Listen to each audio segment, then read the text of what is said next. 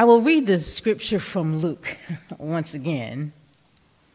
And for so many of us, it is a familiar text. Then Jesus told his disciples, then Jesus told a parable for those who were confident in their own righteousness and who looked down on everyone else. Two men went up to the temple to pray, one a Pharisee and the other a tax collector.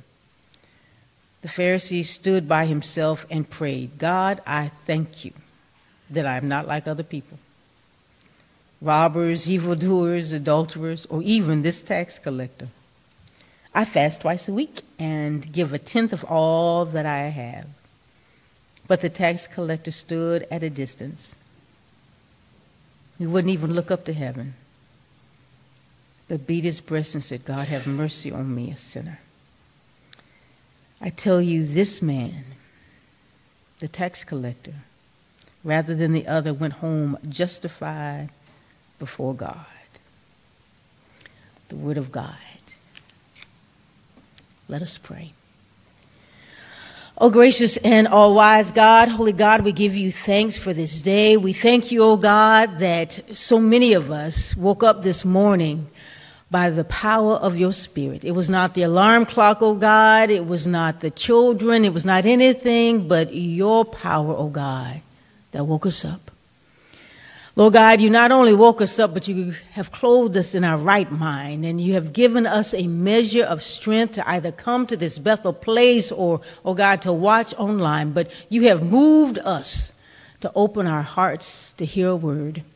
So, Holy God, we ask that you send the preacher. We ask that your spirit come and you help me to preach and your people to hear. And then, Holy God, you help us to go out and, and live the word so that we not just be hearers, but doers so that your name might be praised, your Son glorified, and your kingdom advanced on this earth. And this we pray in the sweet name of your Son, our Savior. And his name is marvelous to our ears. And his name is Jesus. In his name we pray and have our being. Amen. Amen. As a thought for this day, I offer this is a real mess. This is a real mess. As I said earlier, we are starting a new sermon series and an additional Bible study for the season of Lent, which is based on the book by United Methodist pastor from the Virginia Conference, um, Reverend Tom Berlin. And the title of the book is restored, finding redemption in our mess. And again, if you drive up and down John B. White, you will see it out there on the, from the street on the banner. And we, all, and we use this phrase all the time, don't we? So and so is what? A hot mess. Amen? It has its roots in that phrase, literally a hot mess, if you've ever been at a mess hall. And we can face facts, can't we? Our world, our country, our lives, and even our spiritual lives can be really messy. We can be messy. I know that we don't want to admit it and we even try to keep up appearances, but I believe that not so deep down, we know that we are and can be a mess. And yes, some of us are a hot mess. Our messiness goes beyond how we keep our desks, that junk drawer in your kitchen or in your house somewhere that you keep trying to clean up, but it stays kind of messy. It extends beyond our homes, our cars, and, and even our garages that we can no longer park the car in. But it extends to our relationships, our finances, our thinking, our behaving, deep inside our souls and our spirits, if we tell the truth, we can be a mess. Now, to the outside world, many of us look as if we have it all together. Our heads are combed. We have jobs. We're well educated. We can balance work and family life. We participate in sororities and fraternities and other social and civic organizations. We dress nice and speak well, but in reality, we can be a mess. When I was um, in college, an undergraduate, my roommate was Arnitha, and I, it's a hard name to forget, but I don't remember her last name. But Arnie and I had a great time. I mean, it was so fun. Pillow fights. I mean, all the things you think might happen in college, right? And our next door neighbor was Peaches, and she's still Peaches from Sumter, South Carolina. And we would have so much fun, the three of us. But Peaches had a roommate and she was in the ROTC. And if you saw her out on campus, everything was put together. Those shoes were shiny. I mean, the, the gig line, you know, see, I know that, right? Uh, the gig line, everything was just until you went into the room. You would open the door and you would see Peaches aside of the room, the bed made, the book. She was a criminal justice major, everything all lined up. And then when you opened the door a little bit more, you saw her side. Mess does not almost come close to describing this thing. The books would be piled up on the floor.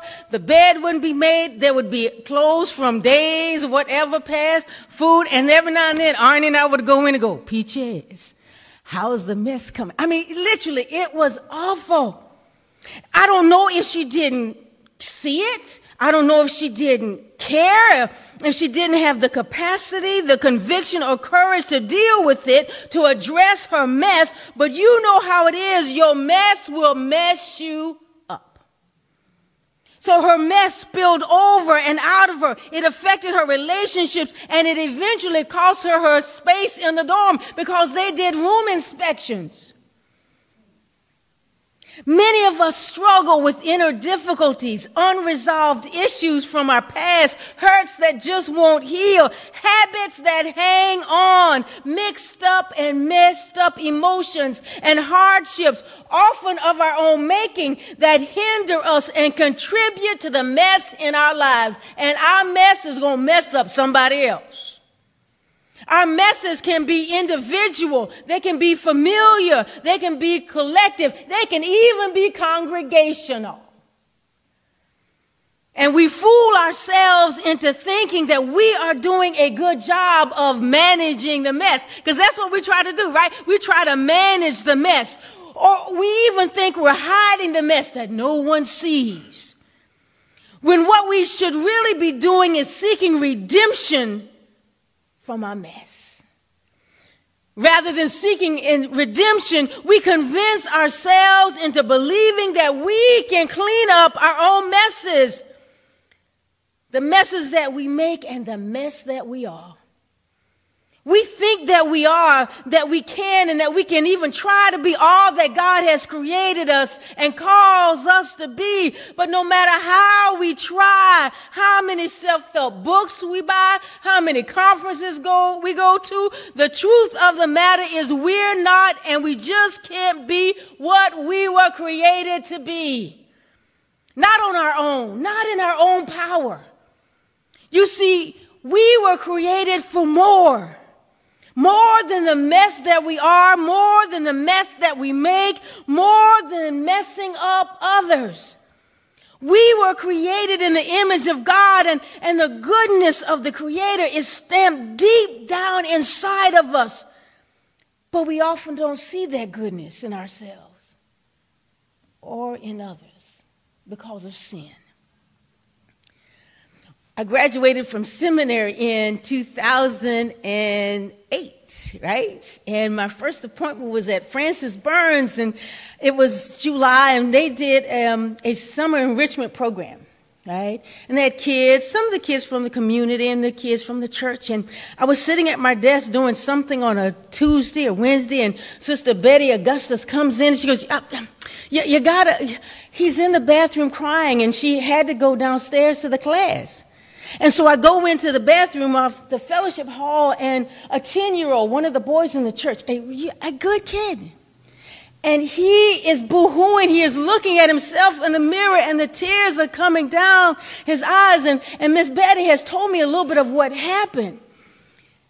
And he has really good parents, parents who, who, who love God and who have taught him. And, and he had been going to Sunday school, and he is boohooing, and he has behaved badly. He has spoken to another child who does not have what he has in a way that was not kind and good. And in a way that I know his parents would have been so disappointed in him and he was, he would have been in trouble, but he wasn't crying about the trouble in his parents. He is looking in the mirror and when I open the door to the bathroom, he looks up at me with his tear stained face. He goes, why? Why did I do it? I know I shouldn't have done that. I know I shouldn't have said it. Why? Why? Why? Why did I do it? And I looked down at him and I thought, oh my God, I'm going to have a theological conversation with a 10 year old. And I was excited. You know why he did it? We know what we should do. We, we know how we should be. We, we know how we should behave. We know how we're supposed to live. We know how we're supposed to treat others and ourselves, but we don't. And we don't do it always. We don't do it consistently. We don't do it faithfully and we don't do it joyfully. We are good until somebody ticks us off. We're, you know it. You know what I've told you, the little joke. You get up in the morning, you pray, you go, Lord, thank you so much. This has been a good day, Lord. I haven't cussed anybody out. I haven't been short tempered. I haven't been angry at anybody. I have been kind and gracious, but God, I'm about to leave the house now, so you got to really go with me. Until somebody does something that we don't like when we don't get our way. Because not so deep down, we think it should be our way or the highway. And you know what happens when we don't get our way. We get mad. We take our marbles and go play by ourselves. We refuse to show up. We, you know how we behave. And the apostle Paul says in, says in Romans this way, he says, the desire to do good is inside of me, but I can't do it. I don't do the good that I want to do. I do the evil that I don't want to do. In other words, why am I such a mess? That's what that little boy was saying. Why am I such a mess? I know better. Who can help me out of this mess? I don't want to stay in this mess and I don't want to mess with others because he hurt that other child's feelings who didn't come back to the program. We are and we make a mess of our lives because of sin. Now, admittedly, some things are beyond our control, but most of the hardships that happen to us and that we happen upon others are of our own making. And yet, we don't like to talk about sin, do we? And we certainly don't like to take a hard look at our lives and our stuff and our sin sick souls. Too many of us believe that we don't need to change. You know how we use, how we use, how we say it? That's just the way I am. Uh-huh. That's what someone said to me about this person who was really mean. And rude had the nerve to call other people demons or demonic. I'm thinking, well, when did God leave his throne and come down here and tell you that you get to label somebody else? Who made you so? And this lady came to my office and she was talking she, and she said, Well, that's just the way he is. And I looked at her and I said, Well, is that the way God wants him to be? And she was taken aback. I said, And God's going to hold all y'all accountable for allowing him to get deeper in the way he wants to be. And he's always been. Some of us think that we're too old to change or think that we're uh, all right. You know, we're all right that we're all right, that we're not that bad. At least not as bad as all that, and certainly not as bad as some people. Amen? I mean, I'm bad. I got issues, but I ain't got her issues. Have you ever made yourself look better by putting down somebody else? We've all done it. In fact, it's easier for us to clearly see the sin, the mess in others to, than to accept and acknowledge that we have the same problem, that we too are sinners. Just because your sin don't look like somebody else's sin don't mean that you ain't a sinner. Picture this. You're driving down, okay, let's make it, well, you can't drive fast down 85, so let's go to 26. right? You know how we go. You might get behind one of those trucks and you're speeding. And I say this because I speed. I'm going to tell you right now, I speed. The man pulled me over. I'm just going to ask, how fast was I going? Okay, but you're driving on the road and you and this other car, y'all both turtling this truck and y'all are both speeding. You're going beyond that five miles that we think that the people say is not speeding, but that's technically speeding, okay? And you're driving, you're driving, you're driving, and the highway, and just as you and this car, and that car's ahead of you, you whiz past this highway patrolman that you didn't see, and you get them blue lights, bleep, bleep, right? And they pull you over. The first thing out of our mouths, but but the other car, and the officer's gonna say, but you were speeding. We want to point to the other. And as an old lady told me, she said, but you got three more fingers pointing back at you. This is some of what Jesus points out in the parable of the Pharisee and the tax collector. Two people go to the temple to pray. One, a member of the Pharisees, a, a group who pursued righteousness by adhering to, to strict rules. There's nothing wrong with pursuing righteousness, but they were so focused on the rules that they could be condemning and self righteousness unable to see their own sin because they were focused on the rules. And thus the Pharisee's prayer reflects his self righteousness, but he, because he prays about himself to God. He prays about how good he is, how righteous he is, how he does everything right. That he is not like others, and he particularly isn't like that tax collector, that sinner. Can you imagine? That that was the focus of his prayer? It's as if he's reminding God how good he is. He is celebrating his goodness rather than glorifying God's goodness. The Pharisee seems to have no need of God. Since he has made himself right, since he's done everything right, he has no need of God. The only thing he has to do is to parade his goodness before God and thereby implying that God should in turn honor and bless his goodness. To say, see, God, I am worthy. But the tax collector, who knows who and what he is, the tax collector who obviously has some regrets, the tax collector who must be in the middle of some mess, some messy situation, who knows he is a mess, who knows that he is far from God, that he is out of alignment with God and God's will for his life. He knows it so much so that he can't even look up to heaven and he just looks down at the ground and he beats his breast. He is so humbled by and he seems to be in mourning of his sin. He, he knows that he is indeed a sinner and all he has is the goodness of God, that he is desperate and dependent on God's grace and mercy. Like, the, like David in the Psalm, before you and you only have I sinned. Creating me, God, do something with me because I can't do anything with me.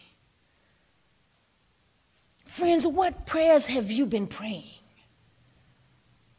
Do you think that you're all that? That you have it all together, that in this phase of your life that you have no need of God's grace and mercy? That you have rooted out all the sin within? this Lenten season, let's take a closer look at ourselves and our souls. Let's not be satisfied with being eyed. Because we're, and, and, and we need to think that we're not, just because we're not that bad, doesn't mean that we're that good. Let's not be content with just being okay, and let's not fool ourselves into believing that there isn't any soul work that still needs to be done in us. We have not arrived at perfection. We must still be on the way, on the journey. We need to have the courage and the conviction to look deep within and see the mess that is still in us. The mess that we still are and the mess that we continue to make. We need to see how disobedient we still are. How the image of God is still marred and disfigured in us. How far we still are from God and who God is calling us and desiring for us to be. You see, the problem with the Pharisee is that he was unaware of the sickness in his own soul. He was in denial about the mess. And you can be in denial about the mess when you refuse to look deep within. Too many church folk are spiritually apathetic. We have arrived at a place of comfort. We have our routines down. And therefore, we have become complacent, convinced that we think we're all right. But we are missing out on the more of God. This year, this Lent, let's all get real about our condition the condition that we all suffer from. All of us, every single one of us. And how we struggle with sin. Let's confess and address the mess so that we might live more fully and more faithfully before God and in the world, so that we can live without anxiety and fear, worry and doubt, so that we can experience God's peace and God's purpose in our lives and in the life of this church, so that we can truly witness to the world and to others that there is hope, that there is redemption from the mess. Maybe y'all, maybe we cannot make disciples of Jesus Christ for the transformation of the world unless and until until we address the mess, until we look deep down and check out and allow God's Spirit to root out more and more. John Wesley would say we're on the journey to sanctification our whole life long. May we be willing to journey. Amen. Amen and amen.